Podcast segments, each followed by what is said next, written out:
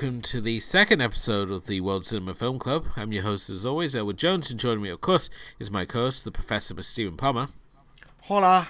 On tonight's episode, we travel to Mexico for 2020's New Order, the story of the band that got together after the, the death of Ian Curtis and moved from the ashes of Joy Division to form the phenomenal group that is only second to the Pet Shop Boys. No, I'm kidding, of course. Um, we are, of course, talking about uh, the Mexican uh, film of the same name, in which the gap between the social classes in Mexico erupts in violent un- upheaval. The poor rise up against the rich, and the military uprise against everybody. Stephen, this is your pick. Is this a film you'd seen before, or is this something that just sort of took your interest? No, it's a film I'd seen before. I watched it late last year. I was on one of my let's go to HMV in town runs, and you know, there's a oh, there's three DVD, five DVDs for twenty quid kind of thing. And I was hunting around, and I was just attracted by the cover. I was in the, obviously in the World Cinema section, and it was green, which is kind of unusual. Not many things have green covers these days, and um, I and and you may have been joking but the, just the phrase New Order did appeal because they are like one of my favourite bands. I realised it wasn't going to be like anything to do with them, but that is part of the reason we are we watching it anyway. Keep waiting for Peter Hook to show up. Oh yeah. So I um say something horrible about poor Catherine O'Herney. Um. Anyway. Um. True. I yeah, I bought a collection of things, random stuff, and I didn't really think much of it. Although it was, um, you know, it's done on the Mubi label, which I'm quite a fan of anyway. Obviously, I think we've both done the subscription of it, so I didn't need to buy it. Could have got it on the subscription. Anyway, I watched it. Uh, I think November last year, and I was blown away. I haven't felt this affected by a movie for a long time.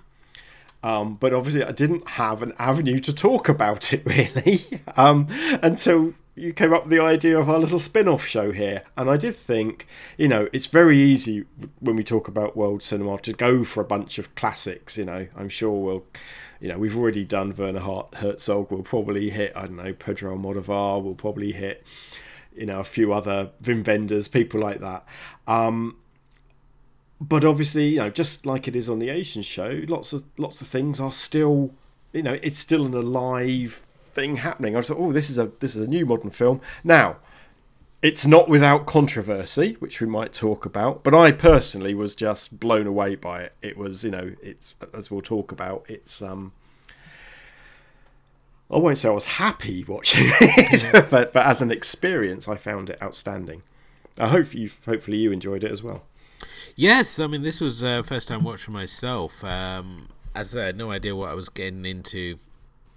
And the film I got was actually very different than the film that I thought was also getting as well, because I tend to when you're on Mubi, you have the Mubi description, which is baffling, and then you have the you know the description of what the film's actually about, and then if you wish to baffle yourself even further, you can like look at the comments section, see what uh, Mubi users are saying about it, and often they have some very grandiose ideas on uh, what the score is. But no, Mubi is uh, definitely a, it's a streaming service for definitely the more cinematic adventurous. Um, certainly through their because I took a, a quick trial just so I could watch this, and I ended up watching Between the Lines three times in the same weekend as well. But that's for another day to discuss that film. But uh, this one, as I said, it's it it starts off and I thought, oh, this is just going to be about you know the uprising of the the poor against the rich, a very sort of like eat the rich sort of film, and we're going to have this uh, whole situation taking place at a wedding because the opening of the film it's uh, said a society wedding and it's essentially the one percent of the there. You've got corrupt politicians, you've got business people, and you've got their children who are all awful and they're all basically bossing around the uh, the servants and openly talking about how they're ripping off the poor and how they're making all these sort of like corrupt business decisions and it's during this that uh, we see these um, what we call them revolutionaries Yeah, there's Activists. clearly sort of it, it's hinted at by things that people say. There's a little sequence at the beginning as well, isn't there, which you don't really understand till later. But um, they they the, the, the there's um, it, there's a there's there's a sort of a populist uprising movement going on, and they're they're like throwing green paint, aren't they? At um and, and at um people green for the flag, the Mexican flags. There's a lot of red, white, and green in this film. It's all over the place. But yeah, there's sort of there's this background. You're sort of hearing about it on the TV, and people are talking about it. It's basically the poor people are sort of protesting. I don't think it's really it's not viewed to be much more than that, but it's obviously this isn't quite contemporary Mexico. I mean the the all the sort of blurb calls it like a dystopian future. It feels like a dystopian now to me. Um, and I don't know Mexico at all, so I have no idea what it's like there. Um, the director is Mexican, but it sounds a bit of a character anyway but um yeah it but it's there and and yeah, like you say we go we, we're at this society wedding um we're clearly meant to empathise with the female character. Is it Marianne? Is that her name? I think it is. Yeah, Marianne. She's Yeah. the bride to be, and during her wedding, which I said, there's there's armed guards. It's basically a, a fortified compound that this wedding's taking place in. There's uh, guards everywhere, but apparently nobody's bothered to cover the wall because that's where these revolutionaries turn up. But at the same time, the one of the former servants has come to the door and he's looking to borrow money f- to pay for his wife for operation. All the menfolk at this this wedding basically want to get rid of him as quick as possible, but Marianne's this kind-hearted soul amongst all these assholes, who basically tries to to get some money and ends up driving him uh, out to to see his wife, um, all the while avoiding the chaos that is then erupting at this wedding party as these activists basically turn up, start robbing everybody, and uh, and causing a big kerfuffle. And There's more than a kerfuffle. They're killing people. They're robbing people. I mean, it's like, yeah. It just at this moment the whole thing explodes. It feels a bit organised, and what's happening at the party is just what's happening in the rest of the the city and and I assume country and microcosm. There's rioting. There's looting.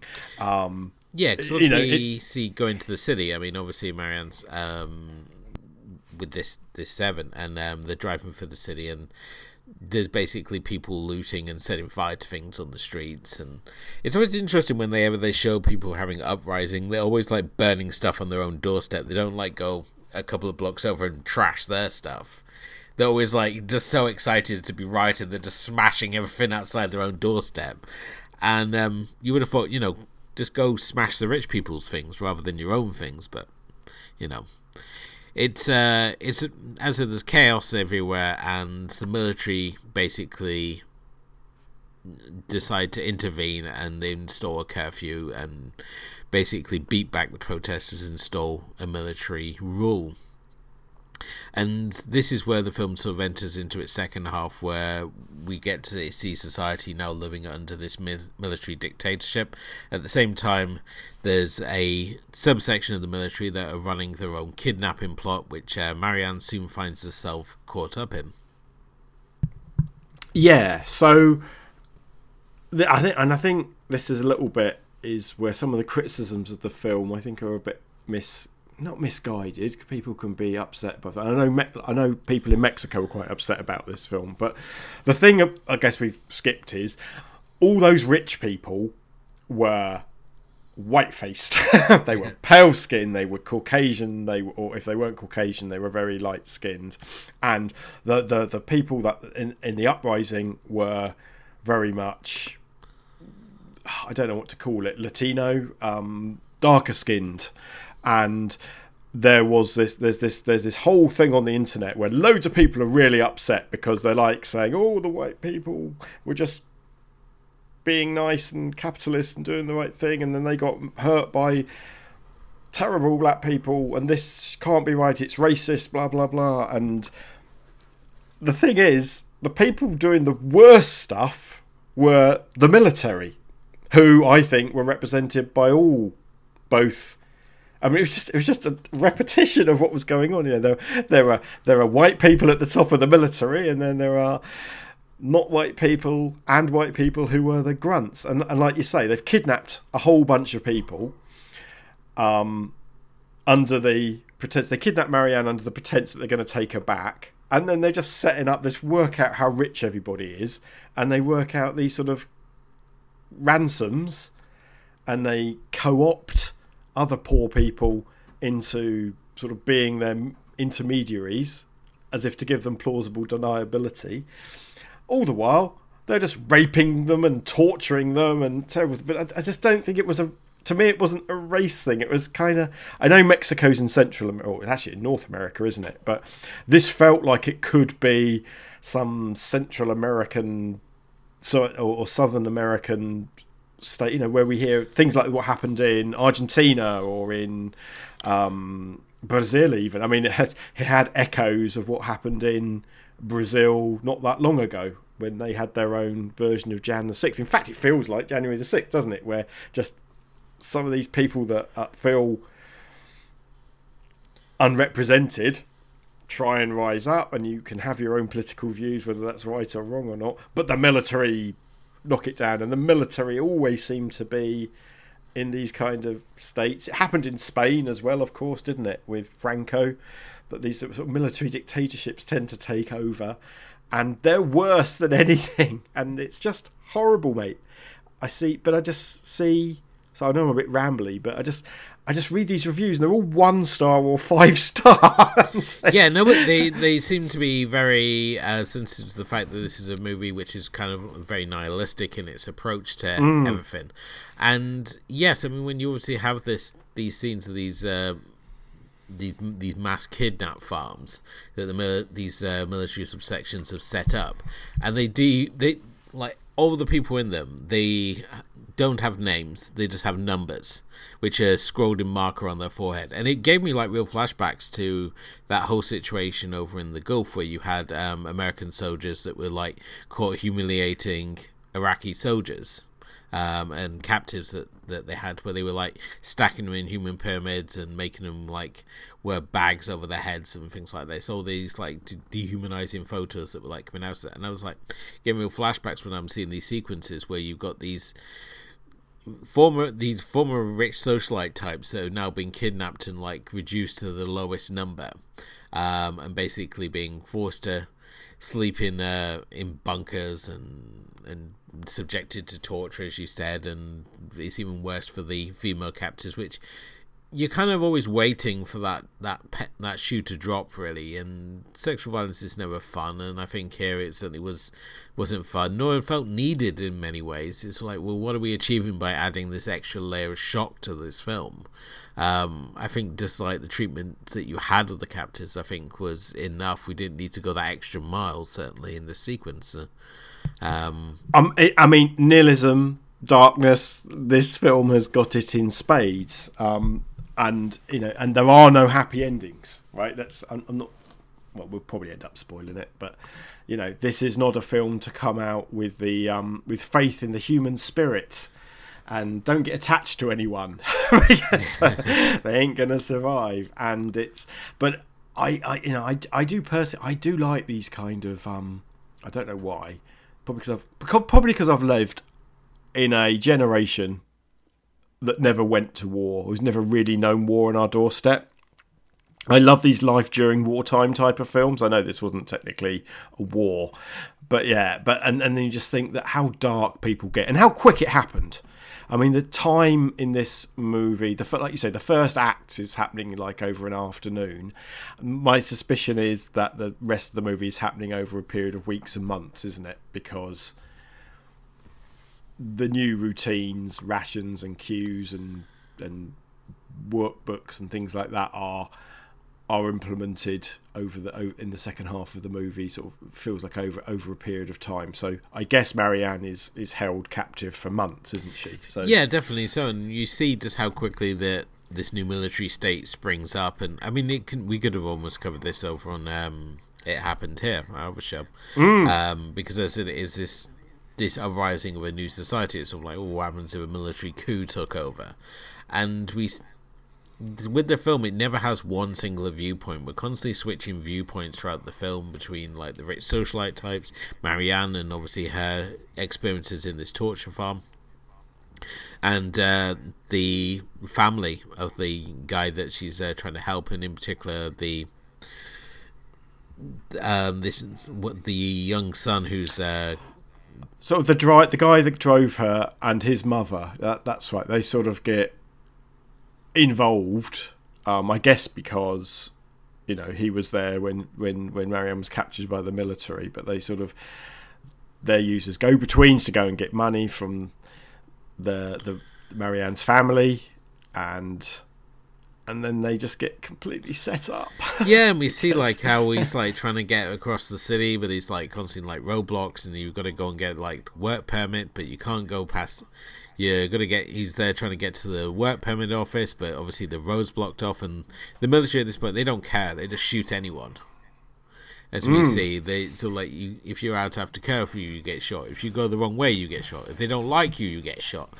And just how even when the military takes over, the situation doesn't improve. You still have the extreme poor and the extreme rich, and the same exploit is happening here. And I think it's this "eat the rich" message that um, certainly seems to have got a lot of people's backs up for some reason.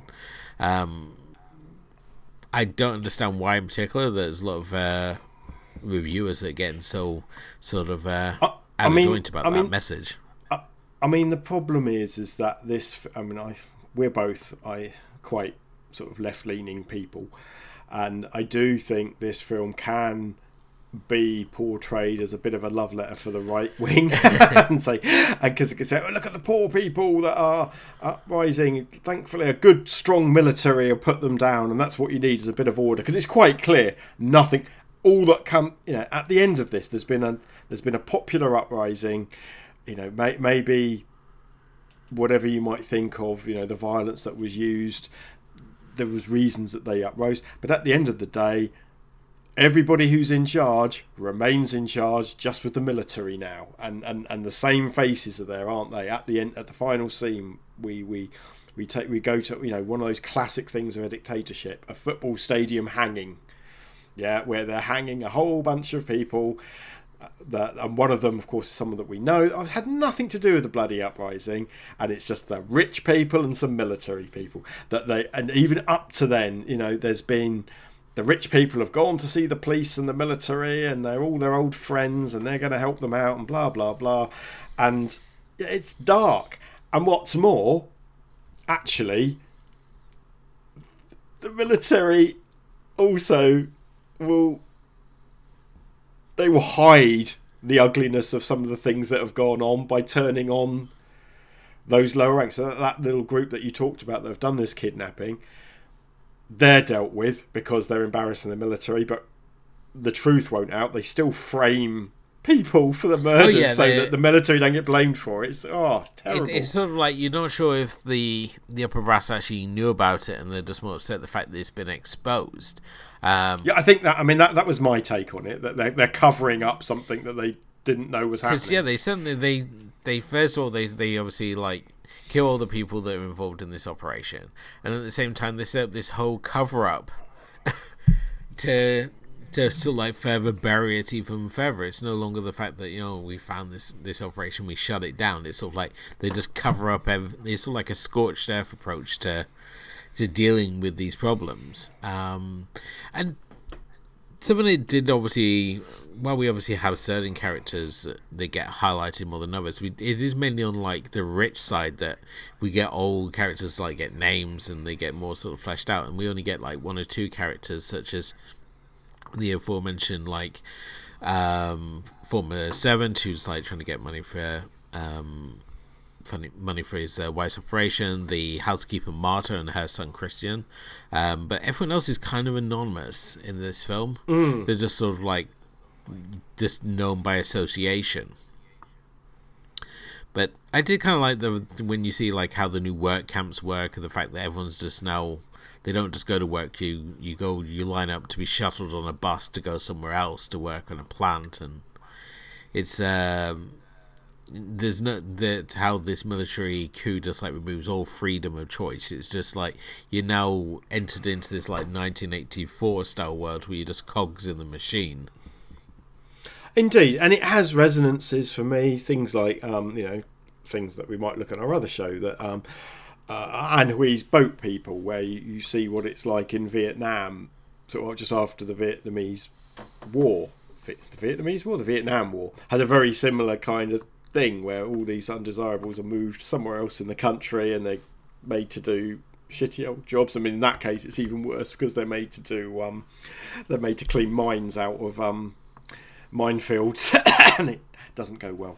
But you know, they have that concept of you know, you you you subjugate the populace, you take them away from their areas of um, where they're comfortable and maybe have power, and you just take take deroot them and a lot of the power and that community spirit disappears. And these people are broken. I mean, the, the people maybe that were supporting the uprising at the beginning are utterly broken within two thirds the way through this film. I think it's what you always find though when you have an uprising and then that uprising is beaten back.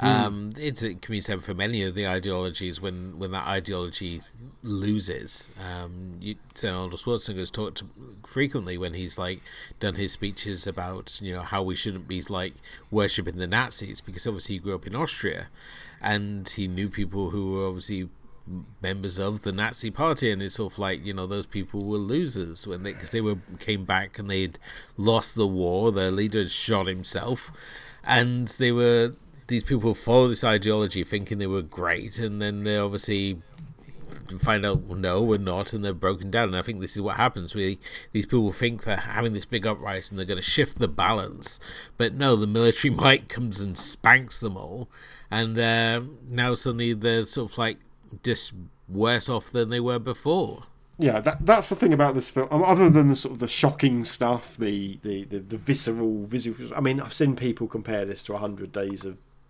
you know Salo, Hundred Days of whatever it's shit eating or whatever it's called, um, which is another film I've seen, but a film I won't be bringing to this because that's that's got that similar kind of eat the rich kind of vibe, but well, it's I was going to say it's less subtle, but this film isn't that subtle. it's it's this film's more visceral and maybe a little less metaphoric. You know, it, it's actually showing things, but rather than just being gross metaphors.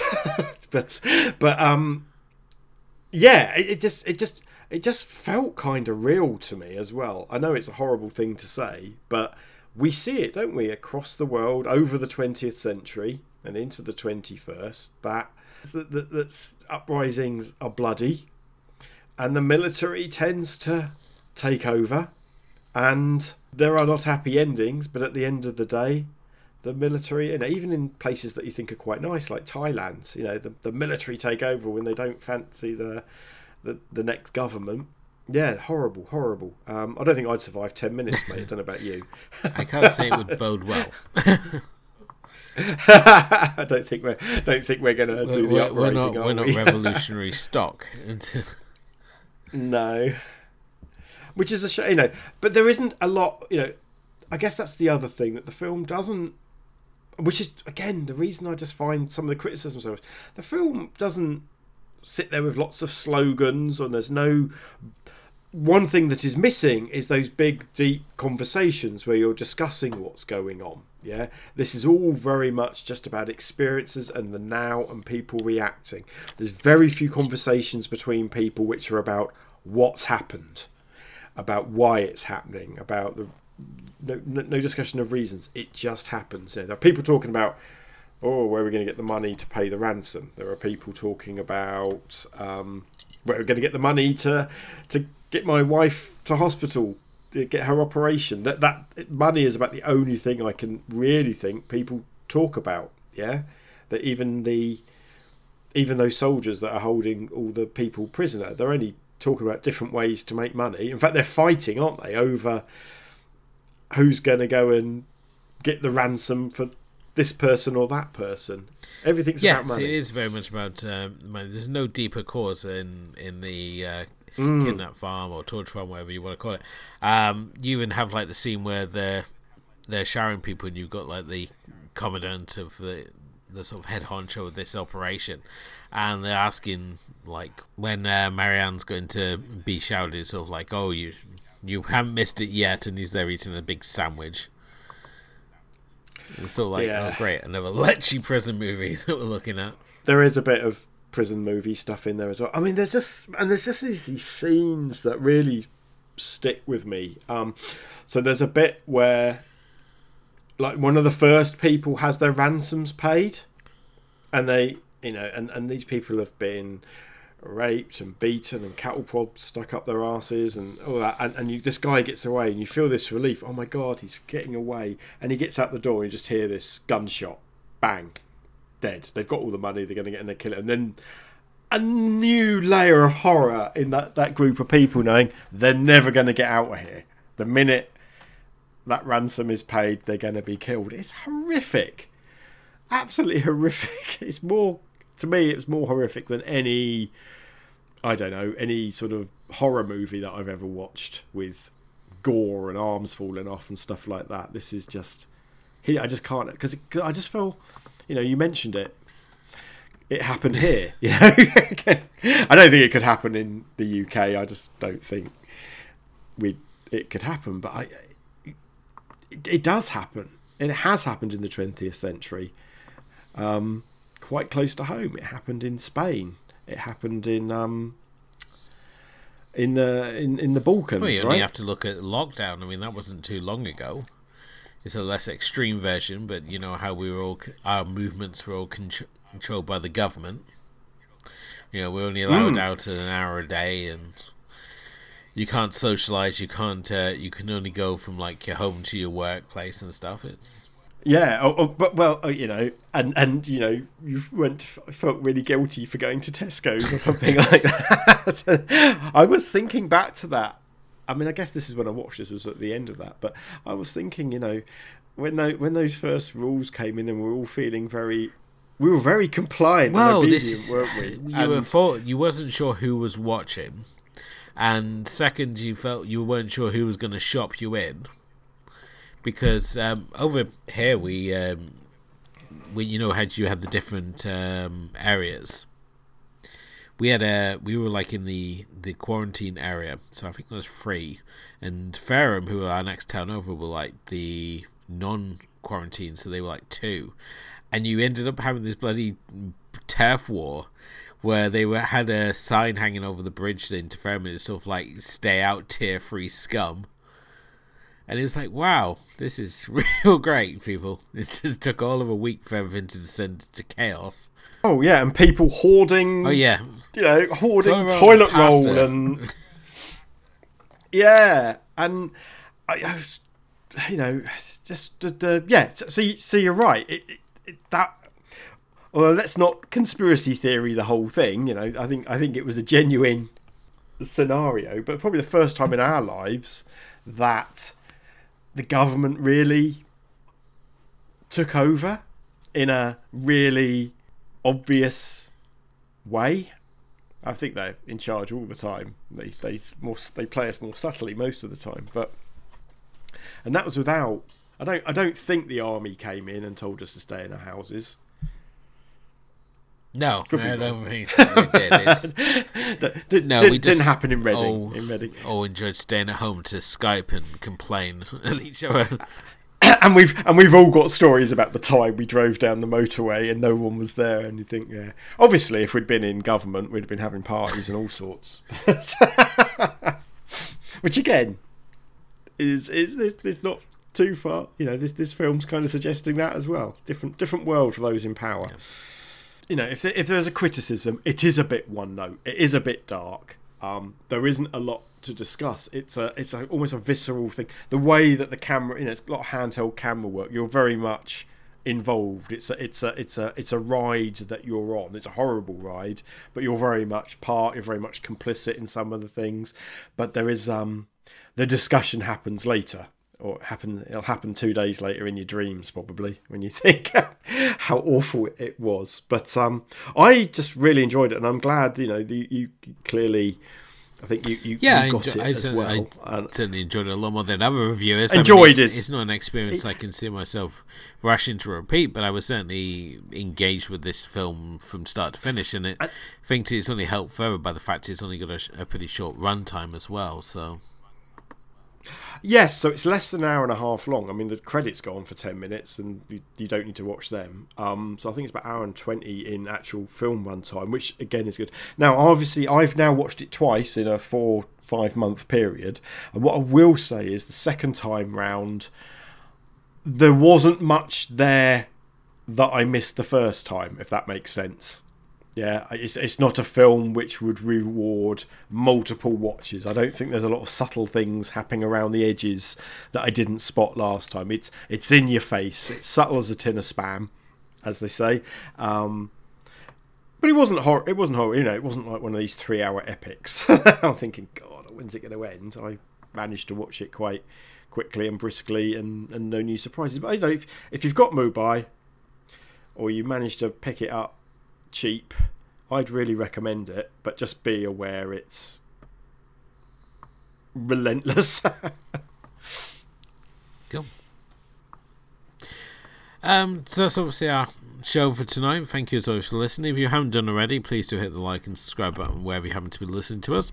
You can obviously check out our main show, which is the Asian Cinema Film Club, uh, which is available on this feed. Uh, if you haven't seen it already. Um, and uh, as I said, all our uh, social media is also under Asian Cinema Film Club. Uh, we're on Facebook, Twitter, and Instagram, and you can check out our blog, which is asiancinemafilmclub.wordpress.com.